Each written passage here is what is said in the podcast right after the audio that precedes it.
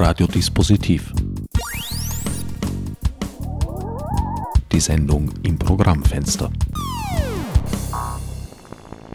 Willkommen bei Radiodispositiv. An den Mikrofonen begrüßen euch diesmal mein Sendungsgast Volkmar Mühleis und der übliche Herbert Gnauer. Volkmar, Abschied ist ein langes Wort. Der Titel deiner jüngsten Publikation im Passagenverlag. Der dritten im Passagenverlag.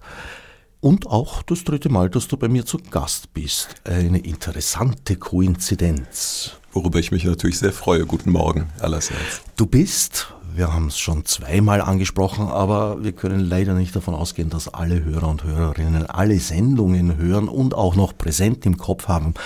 Du bist Philosoph von deiner Herkunft her und unterrichtest auch Philosophie und Ästhetik in Brüssel an der Lucas School of Art. Was ist es so, was du deinen Studierenden so mitgibst auf den Lebens- und Berufsweg?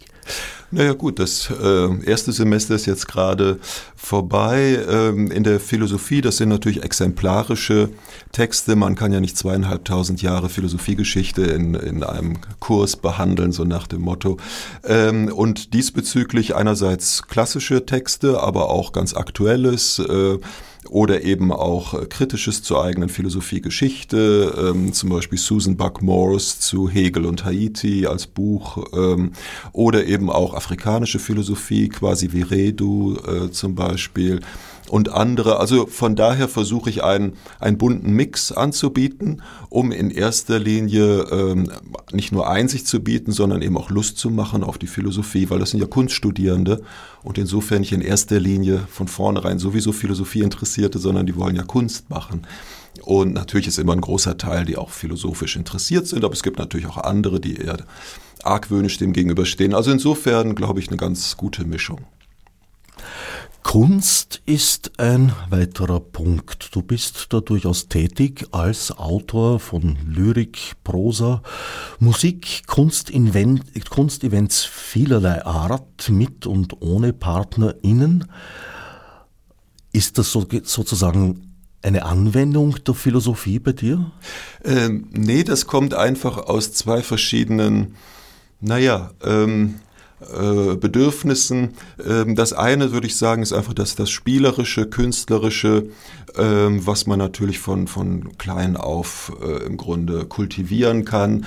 Und wenn man sozusagen damit nicht aufhören muss, dann kann es ja immer weitergehen. Also insofern äh, sind ja oft dann im Leben irgendwelche bestimmten Zwänge oder Entscheidungen, weshalb man sich auf irgendetwas genau dann richtet. Aber glücklicherweise habe ich sozusagen das immer weiter verfolgen können. Und das andere mit der Philosophie ist natürlich eher sozusagen, naja, äh, eine Aufgabe, äh, der man versucht entgegenzukommen aus tatsächlich Fragen heraus, äh, Dingen, die eben nicht klar sind, die schwierig sind, die nicht evident sind und so weiter, die mit Brüchen einhergehen. Und insofern das weniger sozusagen dieses freie, spontane äh, hat, sondern vielleicht tatsächlich sich an etwas abzuarbeiten, was einem aber eben langfristig eine gewisse Orientierung mitgibt und auf die Art hoffentlich einander eben auch äh, verstärkt. Eine Orientierung, die wiederum zurückwirkt auf das Alltagsleben und auf die Art, die Dinge wahrzunehmen und zu empfinden. Ja, auf jeden Fall. Ähm, also äh, um vielleicht ein äh, ein kleines Beispiel zu nennen, äh, ne, äh, sehr oft im, im Unterschied zwischen äh, ähm, ne, Kunst machen und Kunst erfahren und so weiter, wird oft in diesem Dreischritt äh, äh, werden Dinge betrachtet, dass also die Person, die das macht, dann gibt es eben das Kunstwerk und dann gibt es die oder denjenigen, der das dann betrachtet und dann entsteht so eine Art Dreierverhältnis, was dann anfängt bei dem Machen und dann ist immer die große Frage, ja, wie kommen die jetzt zusammen und was unterscheidet die und so weiter. Aber das ist insofern ähm, natürlich wird dem nicht gerecht, weil ja sozusagen alle mit der Erfahrung beginnen. Also eben auch das Machen kommt ja aus dem Erfahren heraus. Äh, äh, ein russischer Autor Walam Shalamov äh, hat darauf hingewiesen, wie viel man natürlich gelesen haben muss, um überhaupt zu schreiben und so weiter. Also insofern in diesem Erfahren begegnet man sich. Und dann ist im Grunde ja die Frage, wie geht man mit diesem Erfahren um? Und dann kann es natürlich dazu führen, dass man Lust hat, ich sag mal, selbst eine Zeichnung zu machen, weil das Zeichnerische einen angesprochen hat oder vielleicht sich eher anders dazu zu verhalten, entweder künstlerisch, man macht einen Text oder kritisch, man schreibt vielleicht anders darüber oder man liebt einfach dieses Bild, kauft die Postkarte und hängt die zu Hause in die Küche und gibt der Kunst einen Platz, um es mal so zu sagen. Also diese ganzen verschiedenen Umgehensweisen aus der Erfahrung heraus, ähm, differenzieren sich dann und können sich eben auch über die Erfahrung wieder begegnen. Und insofern muss man das gar nicht so dialektisch ne, dreiteilen und so weiter. Also, ich habe mir das jetzt gerade, während du es geschildert hast, so vorgestellt, dass die Kunst und die Philosophie bei dir zwei verbundene Gefäße sind, die wiederum in einem dritten schwimmen gemeinsam und das heißt Erfahrung, Alltag, Leben. Ja, äh, natürlich. Also ähm, ähm, auch in der Philosophie könnte man ja vieles machen, aber auch dort interessieren mich eher ähm, natürlich äh, äh, Bereiche, die eben auch aus der Erfahrung äh, schöpfen und ähm, insofern ähm, sich da natürlich Dinge verbinden, aber natürlich auch ganz klare Unterschiede äh, äh, ergeben, dass man natürlich im, im Philosophischen auf ein Argument abzielt äh, während das natürlich äh, künstlerisch nicht der Fall ist. Also äh, ne, man will ja nicht in erster Linie Recht behalten mit dem, was man da geschrieben hat, nicht. sondern man möchte eben, man möchte eben Erfahrung äh, teilen oder irgendein Kunstwerk teilen oder eben äh, die Vorstellungskraft anregen oder andere. Äh, und da kommt das Denken natürlich hinzu, aber es dominiert nicht. Bekanntlich bist du ein Freund der Tagebücher. Deine ersten zwei Bände im Passagenverlag sind explizit Tagebücher und auch der jetzt vorliegende dritte Band, Abschied ist ein langes Wort, hat einen gewissen Charakter vom Tagebuch im Sinn, dass es drei chronologische Erzählungen sind, die sich durchaus auch tagebuchartig, also es steht dann nicht Montag, 3. Jänner oder sowas, aber sie lassen sich in Zeitabschnitte gliedern oder sie sind in Zeitabschnitte gegliedert. Mhm. Ja, es sind, äh, es ist im Grunde eine autobiografische äh, Erzählung, die ähm, so entstanden ist, die natürlich sozusagen in der, in der, in der Biografie ähm, äh, gewisse äh, ja, Herkünfte kennt. Ähm, das, das eine ist, dass eben ähm, in der, in der äh, Familie meiner Mutter eben meine äh, Tante, als sie ungefähr sozusagen jetzt mein Alter hatte, ach, ne, eigentlich noch viel jünger war, an Krebs gestorben ist. Ich das eben als Junge äh, miterlebt habe. Dann eben meine äh, eigene Frau äh, vor äh, geraumer Zeit, das ist aber jetzt auch schon länger her, an Krebs erkrankt war, genesen ist. Also insofern das glücklicherweise äh, anders äh, äh, ablief. Und äh, im dritten allerdings während der Pandemie eine sehr liebe Freundin von uns ebenfalls wiederum an Krebs erkrankte und äh, gestorben ist. Und insofern auf einmal in dieser Häufung und gerade in dem letzten Fall, wo es eben um eine Freundin ging, die mein Alter hat, die ich seit über 30 Jahren kannte, äh, wir eben, wie gesagt, auch sehr eng waren, ne? Kinder zusammen aufwachsen sehen und alles. Und im Grunde sich auf einmal diese Geschichte wiederholt, die ich als, als Achtjähriger in der eigenen Familie ja schon vorgezeichnet sah, ein Stück weit. Und äh, insofern, es ist ja auch bekannt, ne, dass Krebs äh, ne, sehr allgemein äh, eben als Krankheit ähm, äh, auch viele betrifft. Und insofern sich für mich einerseits die Frage stellt, also es, äh, jetzt kommen literarisch zwei Dinge dazu, dass eben bereits während der Erkrankung meiner Frau ich anfing, darüber zu schreiben äh, und auch sozusagen allerdings eher äh, skizzenhaft lyrisch, würde ich sagen, ähm, und das auch gesammelt habe und dazu allerdings auch zwei, ich habe das dann eben auch Kolleginnen, Kollegen, Schreibenden gezeigt und es sowohl Ermutigendes gab, aber andersrum auch jemand mir sagte, ja, du bist noch viel zu nah dran. Und das, äh, denke ich, war sicher auch der Fall. Ähm, und ich habe das also in der Schublade gelassen. Und jetzt eben bei dem dritten Fall war es eben so, dass ich eine, also einerseits an diese früheren Aufzeichnungen dachte und andersrum daran dachte eben, dass es jetzt im Grunde diese drei Geschichten in der eigenen Familie sozusagen oder im eigenen Freundeskreis gibt diese auch drei Erfahrungen und eben auch ein Stück weit natürlich äh, naja, da, da reißt der Faden ab, aber man will das ja auch nicht akzeptieren. Also im Grunde sozusagen, ne, wie, wie geht man damit um?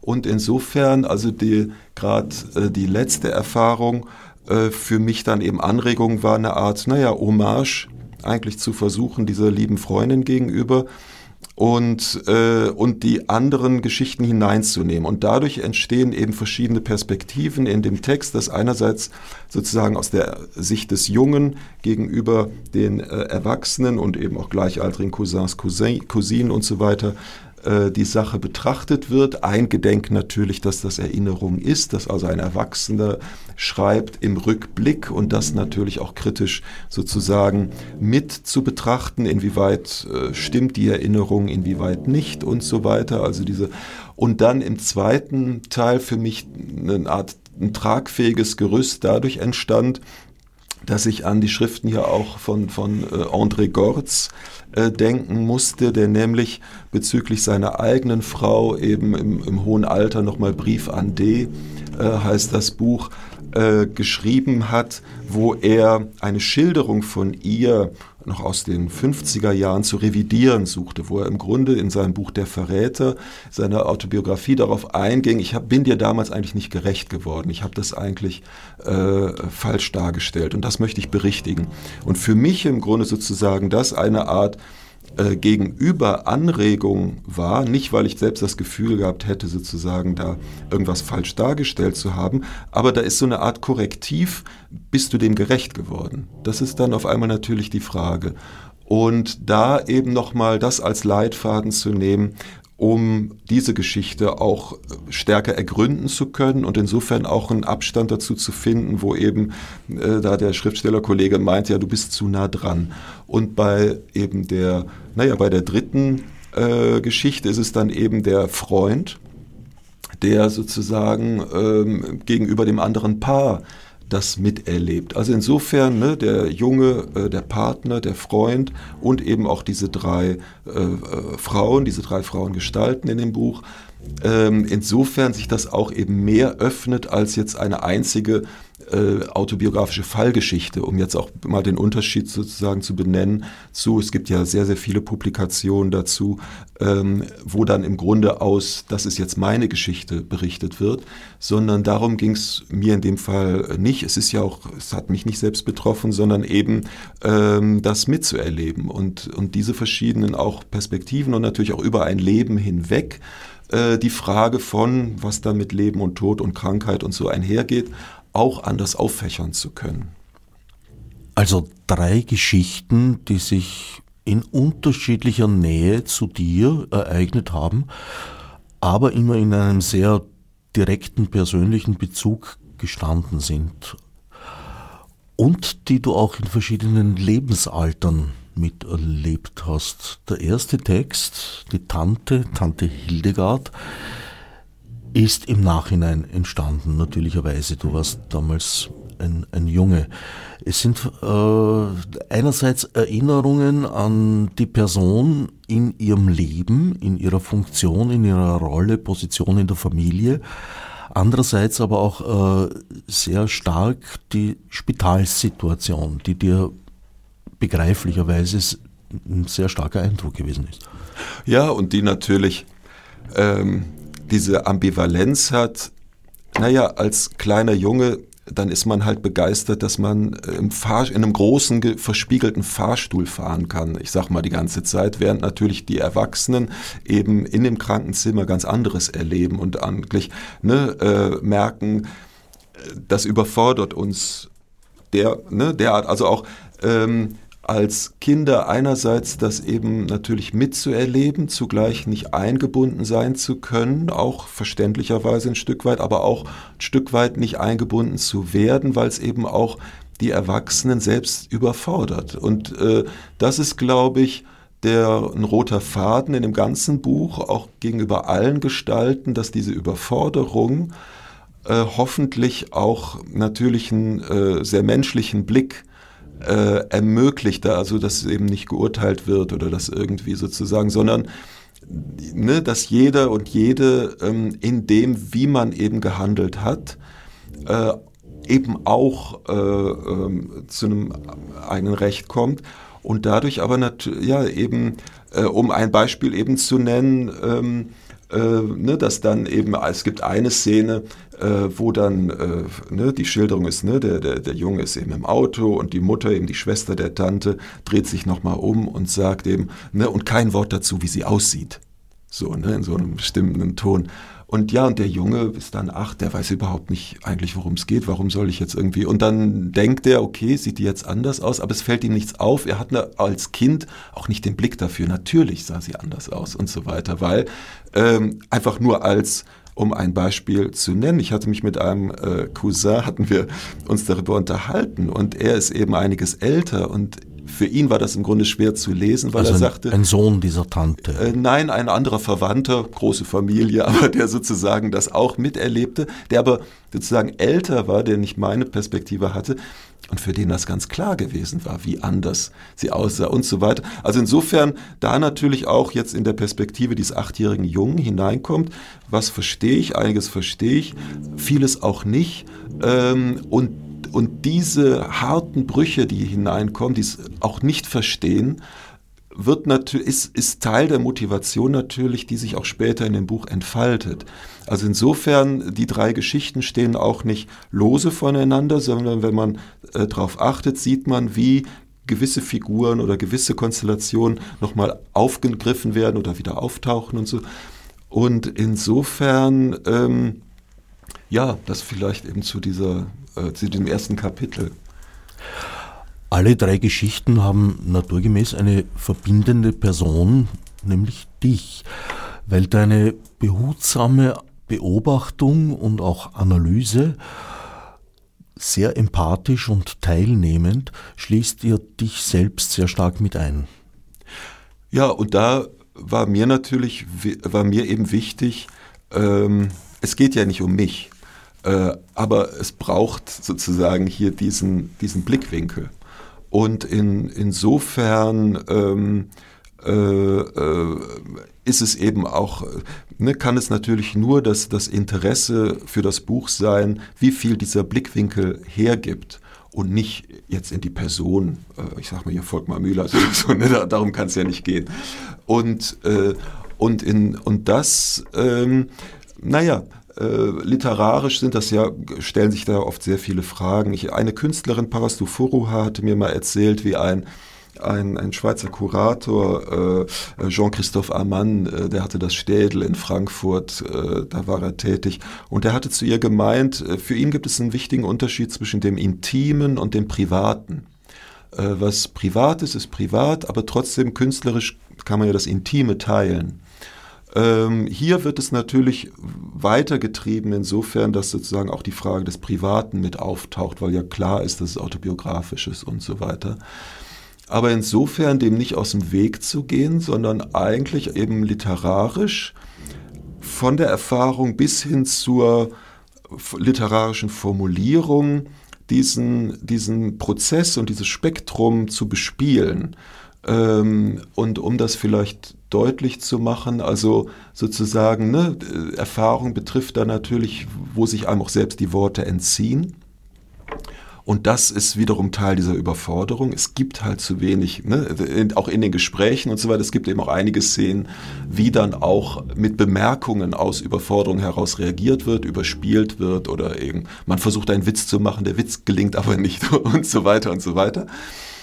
Und und also einerseits sozusagen, wo sich Worte entziehen auf dieser starken Erfahrungsebene und dann aber zugleich natürlich äh, eben literarisch zu formulieren. Das ist ja sozusagen, was dann nur dem Buch seinen Wert geben kann, dass es nicht nur um die persönliche Artikulation geht, eben ne, der, der, der Trauer oder der Verzweiflung oder sonstigen, auch der Freude und, und so weiter, sondern es geht ja um die Formulierung äh, und wie sozusagen also die Erfahrung sich artikuliert und wie das Artikulieren sich wie das in die Formulierung findet, diese ganzen Übergänge zu bespielen, ist, glaube ich, äh, hier dann notwendig gewesen. Also es hätte eben, es macht keinen Sinn, sich rein ins Fingieren zu retten, so nach dem Motto, was man ja literarisch kann. Man kann ja was einfach erfinden oder was sich ausdenken und, und das kann ja Spaß machen, das kann toll sein.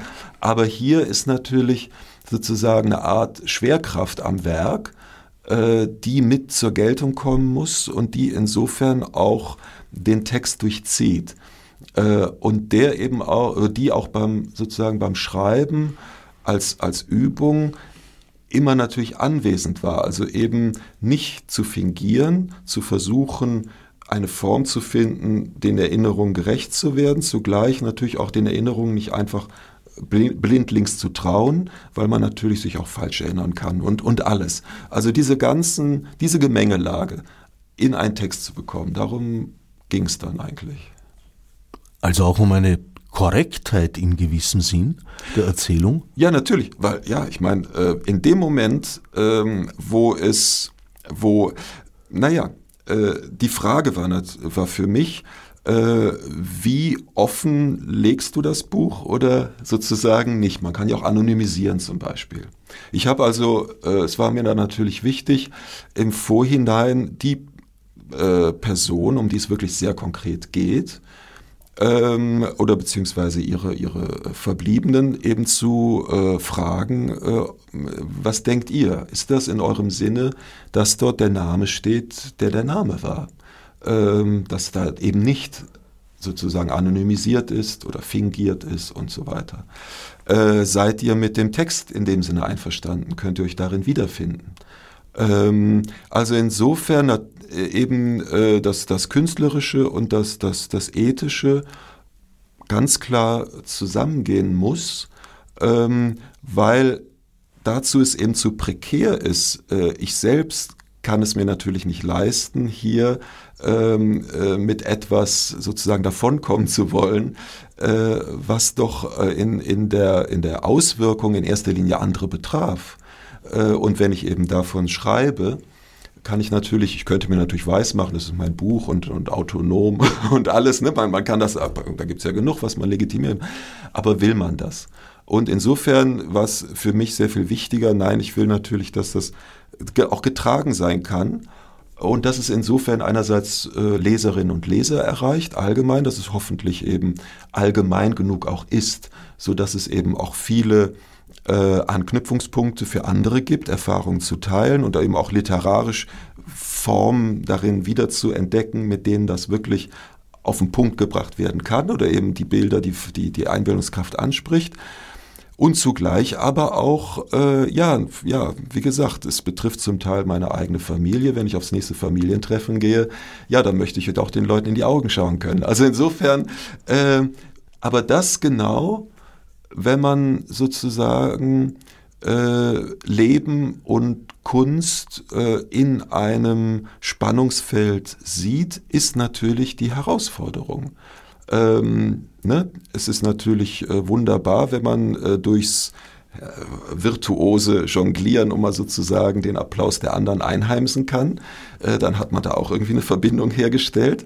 Aber es ist natürlich, glaube ich, eigentlich viel herausfordernder, sich auf Augenhöhe zurück zu begegnen und inwieweit kann ich als Schreibender hier die Rolle dessen einnehmen, der in Worte gefasst hat, was uns aber alle betrifft. Und nicht einfach, dass ich hier was präsentiere und ne, entweder ihr nehmt das oder nicht oder irgendwie so. Also auch aus, diesem, aus dieser Künstlerschale rauszutreten im Grunde. Und, und das geht natürlich das muss auch, das ist kein Programm, sowas kann man nicht ständig machen, muss man auch gar nicht. Und ich fingiere auch gern, also ich habe auch sozusagen fiktive Dinge geschrieben und so weiter. Also insofern geht es da auch um ganz anderes. Aber in dem Fall ähm, äh, so und eben bezüglich dieser anderen beiden äh, äh, Tagebücher, das sind dann natürlich sozusagen auch äh, äh, ertastende Bücher für in bestimmten äh, Feldern. Ne? Das eine, das Brüsseler Tagebuch, war eben im Grunde Wahrnehmungsschreiben sozusagen statt Wahrnehmungszeichnen in Brüssel.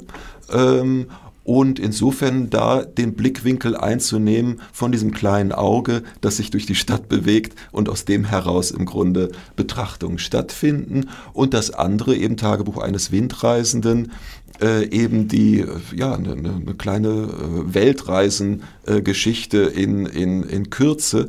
Also insofern das Versuche sind natürlich eben das Literarische, das Betrachtende, das Künstlerische, das Ethische, äh, das Kontemplative und so weiter, das eben alles in ein Buch zu bekommen. Und ähm, ich bin dann eigentlich äh, ganz froh, es, es sind sehr dünne Bücher im Verhältnis zwischen 80 und 110 Seiten.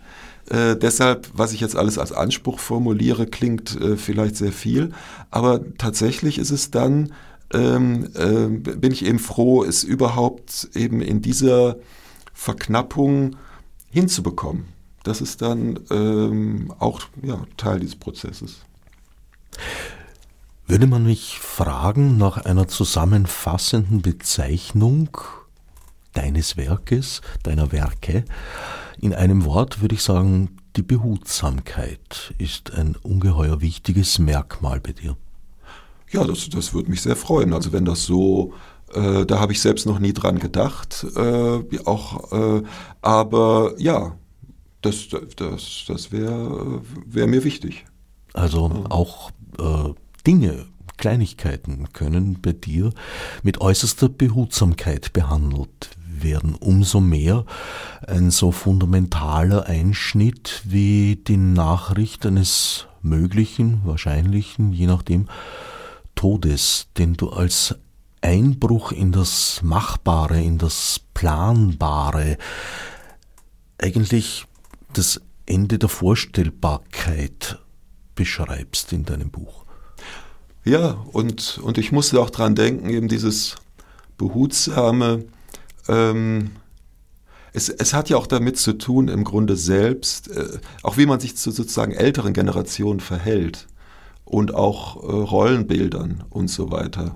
Und ähm, ne, ich meine, wenn man in den, in den 70er, 80er Jahren äh, sonst wie aufgewachsen ist, dann sind natürlich die Vorgängergenerationen vielfach 60er, 70er Jahre sehr wie auch, ob jetzt im Intellektuellen oder sonst wie, sehr, sehr äh, ne, äh, maskuline äh, Rollenbilder äh, und so weiter, wo man auch mal auf den Tisch schaut und die Meinung sagt und alles oder Roll oder Geltungsbeansprucht und, und, und ähm, ob, wie auch immer, ne, äh, sozusagen der große Name sein will und, und, und so weiter und so weiter. Und sozusagen, äh, jede Generation hat ja auch ihre blinden Flecken ein Stück weit. Auf jeden Fall war das etwas, was mich von vornherein, was, was ich auch natürlich in, oder was ich auch in seinen in seinen, in seinen Schattenseiten, in seinen auch Albernheiten und sonst wie wahrgenommen habe und, und insofern äh, mich stets bemüht habe, nicht in diese Fallen zu treten, so nach dem Motto, was natürlich nicht wegnimmt, dass dadurch eigene andere wieder blinde Flecken entstehen und weiter. Ne? Womit, also was ich nur sagen will, man kämpft sich an etwas ab, dadurch entsteht eben etwas hoffentlich eigenes, was aber natürlich wiederum auch, ja, auch seine Schattenseiten und alles mitträgt. Also ähm, von daher ich eigentlich froh bin und ich komme auf diese Generation zu sprechen, weil äh, sich das natürlich erst dann langsam zeigt, dass eben auch ja man nicht nur selbst so drauf ist so nach dem Motto, sondern eben auch andere Bücher entstehen, äh, wo man auch sieht, aha, ja, ne, dem ging es ja eigentlich ähnlich oder der und so weiter und sich eben dem Sinne da mehr äh, zeigt. Also insofern ich auch ich sage das deshalb gar nicht jetzt nur auf mich als, als Person beziehen will, sondern glaube, dass da auch allgemein, ähm, vielleicht auch im Umgangston oder so, ähm, vielleicht vertue ich mich da auch, aber glaube, dass es doch auch einige gibt, die in der Richtung, ähm, ich sag mal, Antennen entwickelt haben. Letztlich sehe ich den Tod in seiner Unwiderruflichkeit, die allerdings, darauf kommen wir vielleicht noch, eine Spezialität der westlichen Kulturen auch ist, ein Stück weit, äh, als das größtmögliche Thema, das man eigentlich behandeln kann. Ja, das ist, das ist sicher, ich meine, dass wir, wir hatten angefangen mit der Philosophie äh, und es sind ja, es sind ja die Griechen, die die Tragödie äh, erfunden haben und die, äh, naja, einerseits sie und dann kommen wir, haben wir natürlich auch die monotheistische im religiösen Tradition, also der, der Tod als Skandal. Und das ist ja nicht in allen Kulturen so. Wenn man sich eben äh, zum Beispiel äh, die Schriften von François Julien als Sinologe und Phil äh, Philosoph anschaut, der eben über die altchinesische Kultur viel publiziert hat. Und ja, natürlich, dort ist eben auch der Tod äh, sehr da, aber äh, da die Natur den Rahmen vorgibt und nicht die Transzendenz sozusagen des Ganzen, ist es Teil eben des Kommen und Gehens und wird dementsprechend äh, ritualisiert, aber nicht skandalisiert.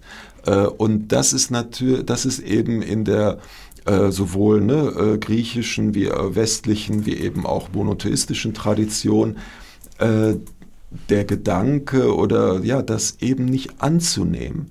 Und, ähm, und da, ja, das ist, da war mir, ich muss sagen, ich hatte ein, ein anderes äh, Buch gemacht, das Begräbnis des Philosophen heißt das. Äh, und da ist äh, ein, ein Philosoph Rudolf Böhm die Hauptgestalt, das ist ihm auch gewidmet.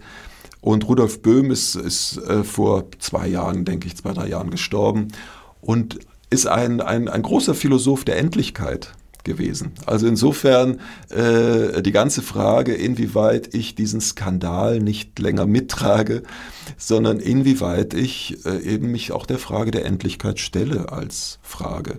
Und ähm, und insofern, ich, also für mich war es sehr, sehr beeindruckend. Ich habe ihn eben in seinem letzten Jahr, weil ich eben zwei Artikel von ihm, er konnte schon nicht mehr sehen und er hatte mich dann eben gebeten, er war auch in Gent, er war ein äh, Phänomenologe, er hat am Husserl-Archiv das im Grunde mit aufgebaut und alles. Und äh, er hatte eben zwei Artikel zu beenden und er bat mich einfach rein äh, praktisch, ne, äh, grammatisch, vom, formal und so da mitzuhelfen. Äh, aber dadurch hatten wir noch sie, einige Gespräche in seinem letzten Jahr und, und eben auch gerade die letzte Begegnung mit ihm im, im Hospiz. Äh, äh, ja, ist mir eben sehr, sehr in Erinnerung geblieben, wie jemand, ähm, naja, mit eben der Endlichkeit auf diese Art umzugehen versucht. Ich weiß noch, ich hatte, ich hatte extra, ich wusste, dass er Gedichte von Goethe liebt und so weiter. Ich dachte, ich bringe noch mal ein paar Gedichte mit. Er kann ja nicht mehr sehen, vielleicht will er, ne, dass ich ihm noch mal was vorlese oder so. Aber es war, war alles äh, Unsinn. Er wollte einfach sich noch mal gut unterhalten und noch mal ein bisschen genießen. Die Frage der Unwiderruflichkeit oder dieses Moment der Unwiderruflichkeit da gibt es ja mehrere Schattierungen. Also im Grunde wird es natürlich in Frage gestellt von sämtlichen Denktraditionen, Religionen, die eine Wiedergeburt mit einschließen. Aber weil du jetzt gesagt hast, naja, gut, das ist jetzt die transzendente Ausformung. Es gibt durch auch, auch, auch die physische Ausformung, die uh, Biochemical Pathways Absolut. lassen sich an die Wand zeichnen, also ja. wie die Stoffe sozusagen durch ja. den Zyklus des bioorganischen Lebens wandern. Ja, nee, das ist auch wunderbar. Da muss ich nur an meinen alten Philosophielehrer Günter Schulte in Köln denken, der uns damals im Grunde schon sagte, ob das jetzt ein Trost ist. also sozusagen, ne, mag ja sein, dass ich in, in äußerst äußersten Partikeln irgendwo äh, dezentral herumschwebe oder dass sich das dann wieder anders zusammensetzt und so weiter. Äh, sehr schön. Aber äh, ne, als, als, als, als Mensch bin ich natürlich mehr als äh, der Organismus und äh, äh, insofern, äh, nee, sind das natürlich alles alles Wege, aber das ist eben auch, was ich in dem Buch zu beschreiben versuche. Einerseits ist sozusagen der, der frühe, abrupte aus dem Leben gewaltsam herausgerissen werden, zu werdende Tod, der, das ist das, das, das ist der Skandal im Grunde. Die, äh, was ich beschreibe bezüglich der, der Großeltern zum Beispiel, das ist ja dann so als Kontrapunkt, taucht das auf da ist das gar, das ist ja gar keine dann Überforderung. Das ist dann sozusagen, wo äh, ne, der Besuch noch ist, wo man das Gefühl hat, die haben ihr Leben ein Stück weit leben können. Es, natürlich wäre es schön, wenn es länger gewesen, aber es ist eine Art, die Natur hat ihren, ihren Lauf gehabt, so nach dem Motto. Äh, und das nimmt natürlich den Schmerz und alles nicht weg, aber da war keine Sprachlosigkeit in dem Sinne. Da war ähm, nochmal eben auch äh, ne, am Bett besuchen können, da war eben eine Art Abschied nehmen, da war und so weiter. Äh, wie gesagt, das schmälert in keinster Weise äh, äh, die, die, die Trauer und, und die Sache selbst, aber der Umgang war doch ein anderer als eben dieses äh, aus dem Leben richtig rausgerissen zu werden und, äh, und, und da, da äh, taucht eben diese, ja, diese Sprachlosigkeit viel stärker auf. So hatte ich den Eindruck zumindest. Wobei es dann natürlich auch, äh, naja, also so aus dem Leben gerissen zu werden, so hopp, zack und aus, ist ja etwas, was man sich für sich selber wünscht. Also ich jedenfalls tue es.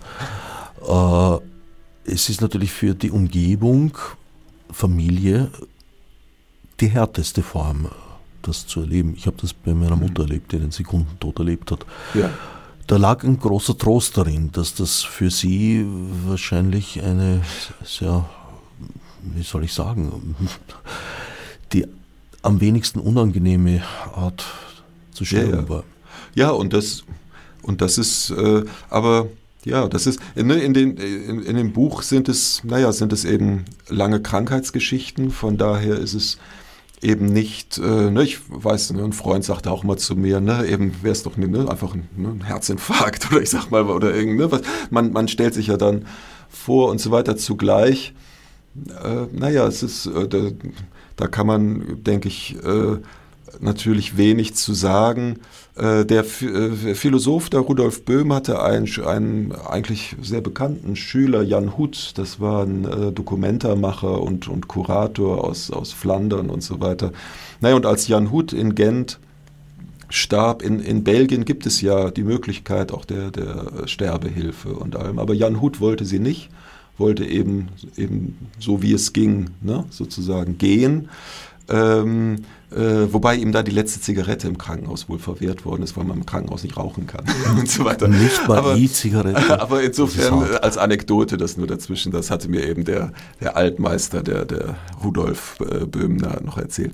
Aber naja, es ist eben sehr, sehr spekulativ und, und vielleicht auch ein Stück weit müßig natürlich, ähm, sich darüber Gedanken zu machen. Ähm, ne? Man weiß ja nicht, äh, was, wie, wen, wann, wo und so weiter trifft. Also insofern. Das Leben steckt voller Überraschungen und auch der Tod kann natürlich eine solche sein. Du beschreibst eben, wie du gerade gesagt hast, äh, dreimal die Prozesse.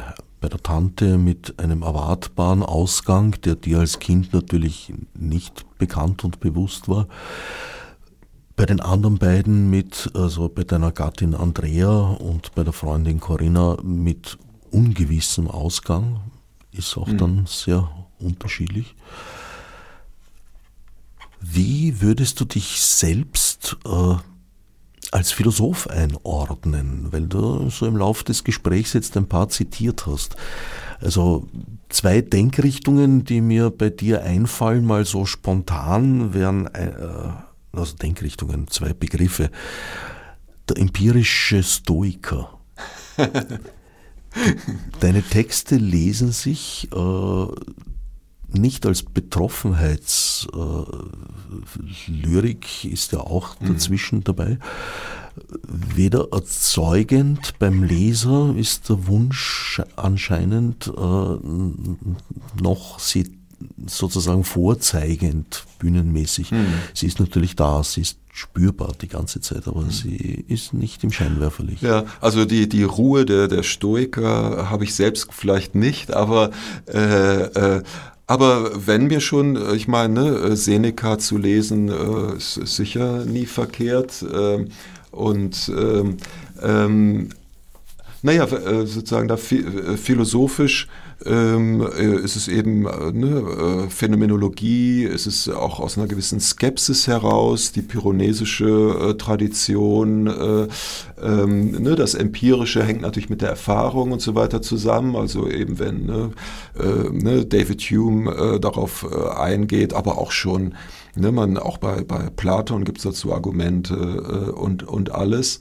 Ähm, und ähm, ähm, das das, das bildet sich heraus. Ich habe zwar äh, philosophisch angefangen zu publizieren und bin ja auch dabei und mache das auch weiterhin und so, aber das ist ein, ein, sehr langer Weg, auf dem sich dann wirklich herausstellt, äh, äh, wo, wo es hingeht. Also ich hätte da ähm, mir auf dem Symposium ist mal jemand begegnet, der sich direkt als Formalist vorstellte. Da hatte ich da direkt schon Skepsis, wenn jemand so genau weiß, was er ist, ob, wo das jetzt hingeht. Na, bei den ähm, Formalisten kann ich es mir noch am ehesten vorstellen. Ja, ja, nee, das, das war auch alles, aber das kam mit so einer Vehemenz. Und äh, äh, also äh, von daher will ich äh, sozusagen die Behutsamkeit jetzt auch nicht benutzen, um mich dahinter zu verstecken. Also insofern kann ich schon Flagge bekennen. Aber ich habe mich in erster Linie in der Phänomenologie äh, profiliert und dann sind natürlich äh, existenzielle Fragen und alles äh, spielen da eine Rolle ähm, äh, bis auch, ähm, ja, ne, natürlich äh, äh, ne, auch Religionsfragen und andere hat mich interkulturelles äh, etc. Also das hat mich alles alles sehr äh, beschäftigt oder eben auch, ich meine, wenn wir hier schon beim Passagenverlag sind, äh, ne, Derrida und andere, ne, das das ist natürlich alles alles präsent. Ähm, also insofern, aber auch da ist es mir äh, so äh, wichtig im Grunde, naja, eben Sachen zu untersuchen, zu erörtern, äh, zu begreifen. Ähm, aber wie gesagt, also ich misstraue es ein wenig, wenn das so eine, wenn eine Doktrin ins Spiel kommt. Also wenn das so, äh, das, äh, dann wird das insofern äh, was es da natürlich auch gibt im philosophischen sehr. Aber das ist eben dann gerade eben interessant, äh, aber da gehe ich jetzt nicht drauf ein, inwieweit sich dann manche Philosophen natürlich in den Konsequenzen ihrer eigenen Ansätze verheddern äh, und insofern dem auch kritisch gegenüber zu bleiben. Also so viel zum kleinen skeptischen Ansatz, der, der glaube ich, immer im Hintergrund spielen darf. Ist das menschliche Denken nicht eigentlich dazu geradezu, geradezu verurteilt, sich zu verheddern? Ja, sicher. Aber die, die, die, die, die Krux liegt in einer sozusagen in, in, in der Frage der Konsequenz, die man einerseits natürlich befolgen muss und zugleich muss man auch wachsam sein, wann man sich sozusagen in den Argumenten verheddert und äh, äh, ja, äh, wie gesagt, wir könnten jetzt da philosophisch drauf eingehen, aber dann wird das äh, schnell ein anderes Thema. Äh, aber um nur ne, ein, ein kleines, ein berühmtes Beispiel zu nennen, äh, in, in Platons, Platons Der Staat, in der Politeia, geht es eben um die Frage der Gerechtigkeit und wie eben der Staat organisiert sein sollte, um dem gerecht zu werden, eben auch, und er kommt in Konflikt mit den Künsten. Das ist ja eben dann bekannt. Ähm, und äh, dieser Konflikt ist darin letztlich nicht gelöst. Aber der liegt eben auch in einem gewissen Ansatz einer eben dieser Gerechtigkeit gerecht zu werden in einer in einer Weise, wo man dann eben sehen muss, ja gut, ist, äh, wie kriegen wir die Künste vielleicht doch damit hinein und so weiter. Dann kommen Aristoteles, Poetik und andere Dinge ins Spiel. Also dann sind wir in der Philosophiegeschichte. Ähm, aber um nur eben zu zeigen, dass ähm, insofern eine gewisse Portion äh, Skepsis auch dem eigenen Tun gegenüber, glaube ich, angebracht ist. Der Tod ist die letzte Metamorphose jedes Lebewesens. Würde ich sagen, nicht? Spricht was dagegen? Nein, Metamorphose ist natürlich ein großes Wort. Ne? Das, äh, äh, äh, ja, die letzte Verwandlung. Ähm, tja, ist es eine Verwandlung? Ähm, verwandelt es sich? Ich denke doch, in jedem Fall. Mhm. Meine Frage wäre nur, naja, eine Verwandlung hat eben natürlich, ne, in, in, in wohin, ne? Das, dann, dann steckt die Frage da schon drin und, ähm, und ähm, ja, ähm, äh, vielleicht.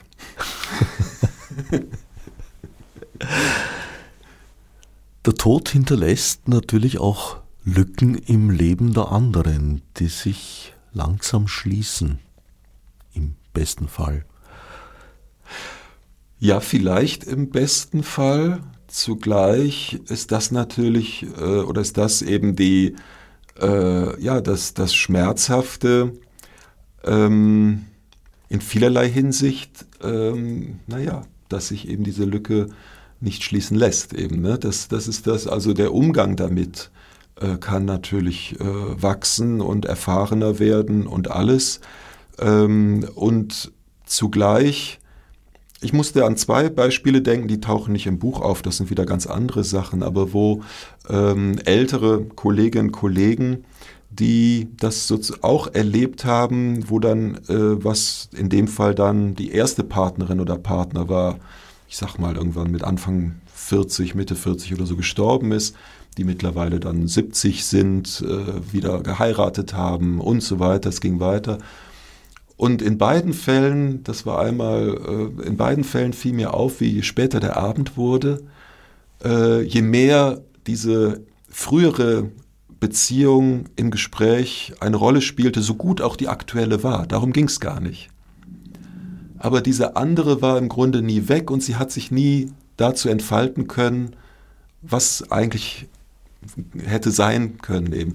Und dieser Schmerz äh, oder diese, ja, dieses ähm, wie damit umgehen und so weiter, ähm, das ist dann, ne, das, das Leben ging weiter und man hat das und so auch mit anderen Menschen und so weiter. Also insofern ist das, das eine kann das andere gar nicht also aushebeln oder so aber es bleibt als Horizont irgendwo, es bleibt als Schatten, es bleibt als, als Widerhall, es bleibt als es und, und, und, äh, und das ist einfach eine weitere Dimension, die auf einmal im Leben da ist und die es so vorher nicht gab. Ähm, und das ähm, ist zugleich natürlich vielleicht, ja, eben damit umgehen zu lernen, ist da natürlich eine große Herausforderung.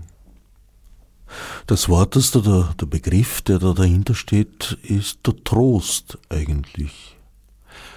Ja, soweit, naja, ähm, im, im Grunde äh, geht es dann eben um den Umgang. Ähm, äh, um von hier auch nochmal eine Brücke zu schlagen von, von einem Philosophen. Man kann das aus bei Hans Blumenberg zum Beispiel in seiner Anthropologie, in der Beschreibung des Menschen und so weiter, findet man Ansätze, wo man kurz gesagt es so sagen könnte, das Dilemma für uns Menschen ist, dass wir handeln müssen, ohne zu wissen, was die Folgen sind. Und dann haben wir verschiedene Umgehensweisen damit. Wir können versuchen, die Folgen zu beeinflussen, indem wir direkt eine Art Kausalität herstellen oder wir können es indirekt versuchen, indem wir es langfristig anvisieren oder und so weiter. Aber die dritte Frage ist, dass es eben auch möglich, dass wir es gar nicht können, ne? dass es eben Dinge betrifft, die wir nie werden ändern können, wo wir nie die Vor und so weiter. Und hier müssen wir aber trotzdem handeln. Und hier auf einmal tauchen Rituale auf oder tauchen Handlungen auf, die nicht zu etwas führen, was eine Lösung oder was eine direkte Antwort oder so weiter sein kann, die mir aber helfen, einen Umgang mit etwas zu finden, was mich einfach übersteigt. Und, ähm, und das ist dann, und da ist so ein Buch ein Teil davon oder da kann etwas ganz anderes ein anderer Teil von sein oder da kann und so weiter.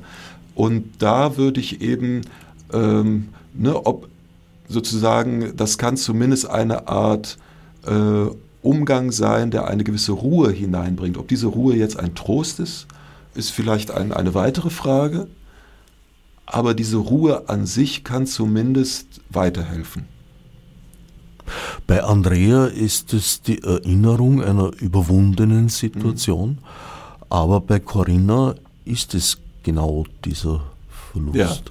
Es ist ein sehr persönlicher Text. Erlaubst du mir die sehr persönliche ja. Frage, worin findest du Trost? Worin, ja, ja, das ist ähm, ähm, naja, in einem, äh, jetzt, äh, in einem, in, in den, äh, kurz gesagt sozusagen im Guten.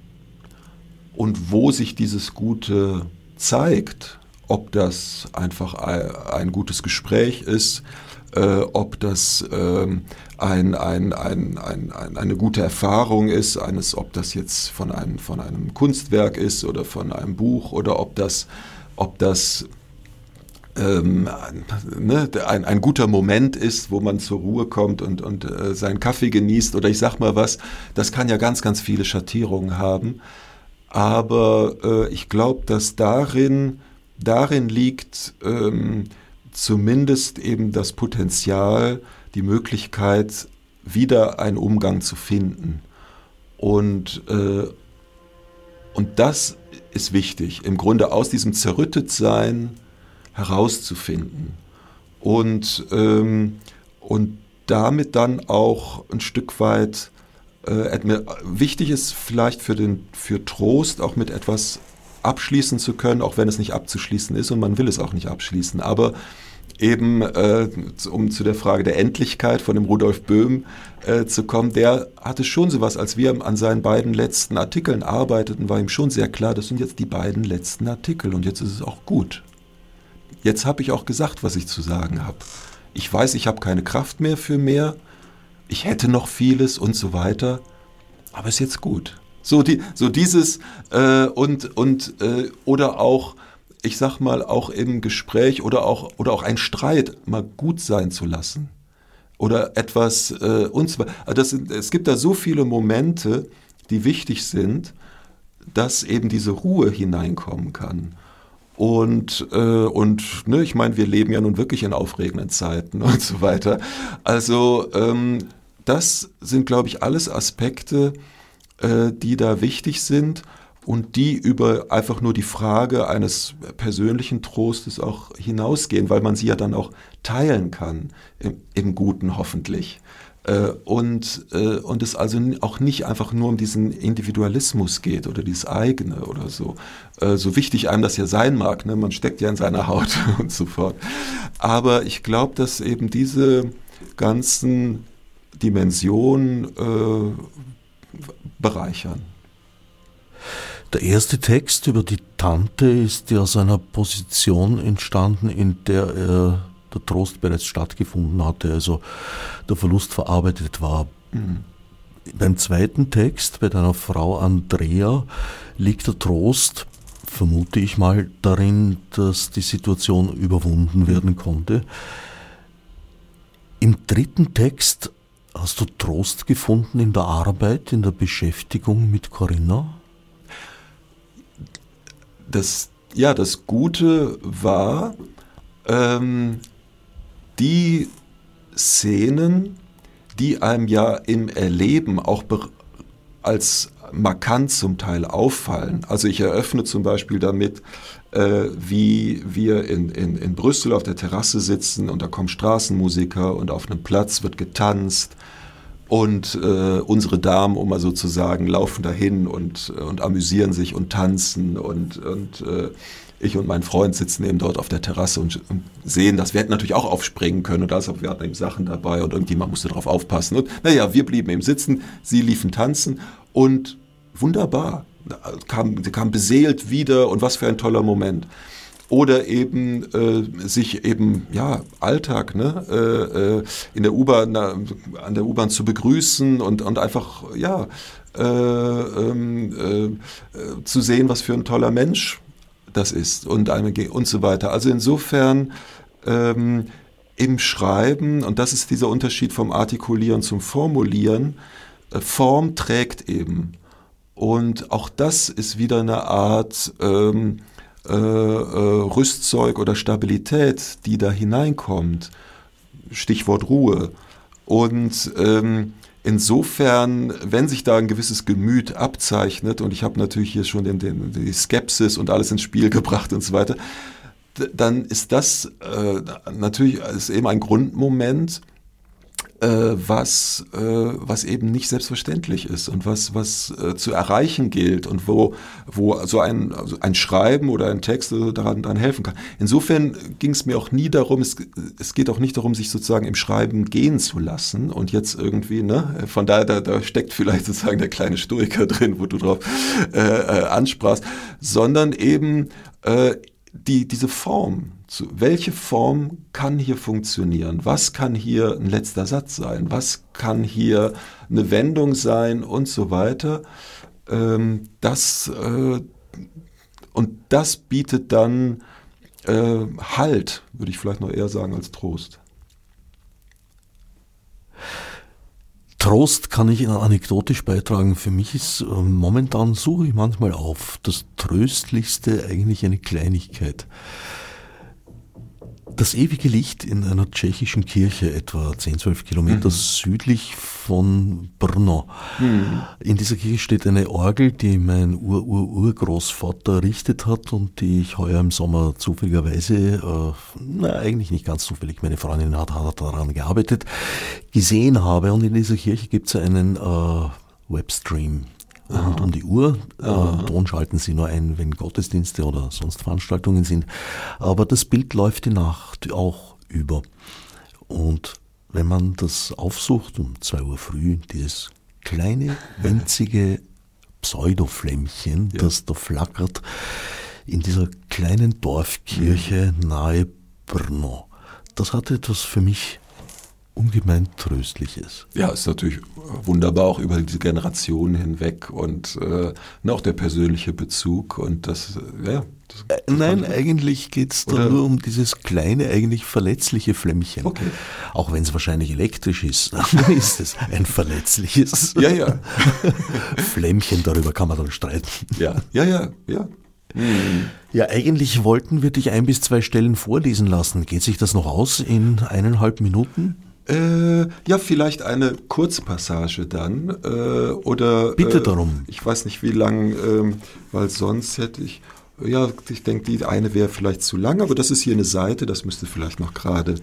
Äh, und zwar ist das aus dem zweiten Kapitel und ich denke, die Szene äh, erschließt sich dann äh, direkt. Ich werde mich vorher sicherheitshalber noch verabschieden. Mein Sendungsgast ist gerade noch Volkmar Mühleis. Das besprochene Buch Abschied ist ein langes Wort, wobei das davon abhängt, wie man es ausspricht.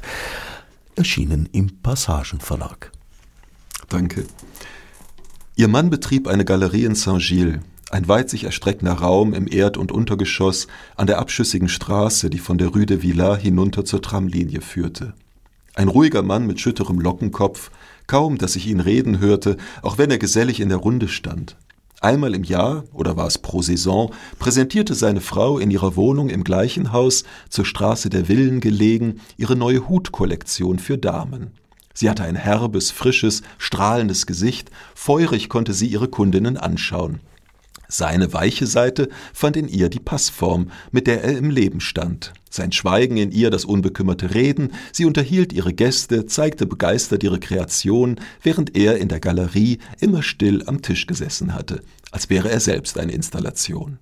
Zufällig sah ich ihn später im Naturkundlichen Museum in Brüssel als Aufpasser stehen, in schwarzer Uniform. Ob er die Galerie aufgegeben hatte? sie mit seiner Arbeit im Museum finanzierte? Er hatte mich erkannt, doch lieber wieder nichts gesagt.